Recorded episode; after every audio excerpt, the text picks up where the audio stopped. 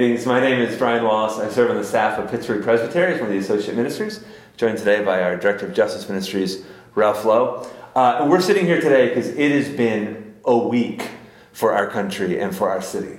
Uh, in the midst of a global pandemic, we have had social unrest. We had the murder of a black man caught live and broadcast around the world. Uh, we have seen protests, we have seen rioting, we have seen speeches, we have seen so much has happened. And I know for me, I am tired, I am stressed, and I don't even know what to do. And I am a white man who lives in the suburbs in a very comfortable space. And uh, part of what I think is important is, even before we go on, what has this week been like for you as an African American man, a father, a son? Go. Uh, thank you. Uh, it, has been it's been tough. It's been very hard uh, as a as a father black father, um, husband.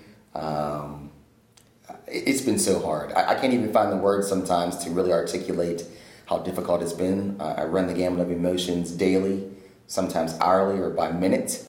Uh, but it's been truly, it's been truly hard, Brian. It's been truly hard. I remember. So prior to this, I served a wonderful congregation in the North Hills, and anytime we had one of these incidents, I would just feel stuck and paralyzed, right? Because because you want to say something, you know you need to say something, but you also don't want to be misheard. And race is such a volatile topic, and you see that volatility, right? I mean, this happened last week, and already we're seeing traditional political divisions emerging about rioting and race and the whole thing, and and I know for me as, as a pastor, this like stuck feeling is is just what do you do?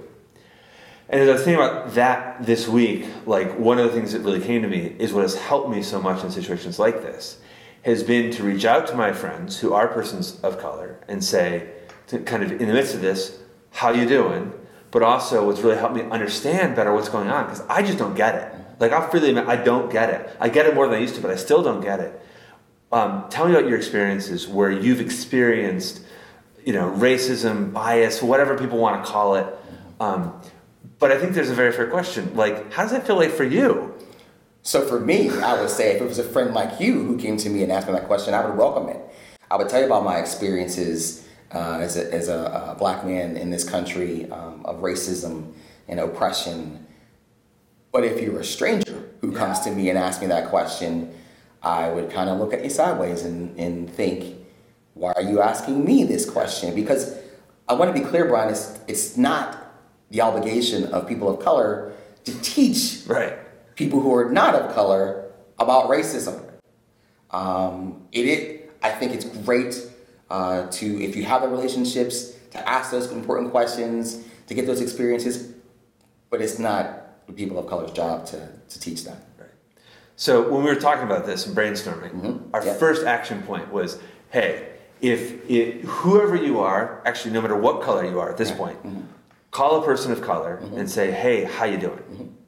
And then we realized for a lot of the people yeah. listening, they may not have someone to call. That's right, very true. And it may be because of where they live and yeah. where they've worked, yeah. right? For a number of things. But but but I think if we have one message for people, like part of what we've been entrusted with is a ministry of reconciliation. And if you're watching this, I would encourage you, if you have a friend who is a person of color, who there's trust, reach out to them mm-hmm. and say, What's this week this week been like for you? Pray for them I mean, yes, pray for all of us, but especially for our friends who are persons of color. Knowing that some people watching don't have somebody who they have that trust with. That's right.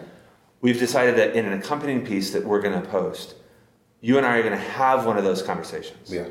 Which are not always easy. They are not. Even as, or there is a lot of trust. Yes. It's not always easy. So, because people need, like, this is an understanding problem, and the only way that we move beyond the division is when we better understand. That's right. And when you begin to understand better, that's when that ministry of reconciliation that right. disciples of Christ were called to. Yes. It's not optional. Yes. Right? It's, it's not optional. It's not like Jesus forgives you and be reconciled to one another if you want.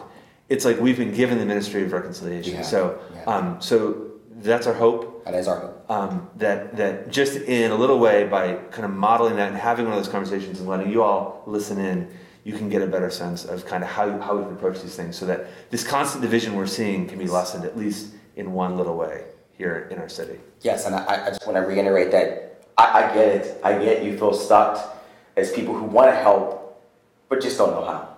So I hope in our dialogue and our conversation, this will help you to become unstuck and to move to act uh, in this world that we have, uh, this beautiful creation that we have from God, so we can make it a better place. So thanks.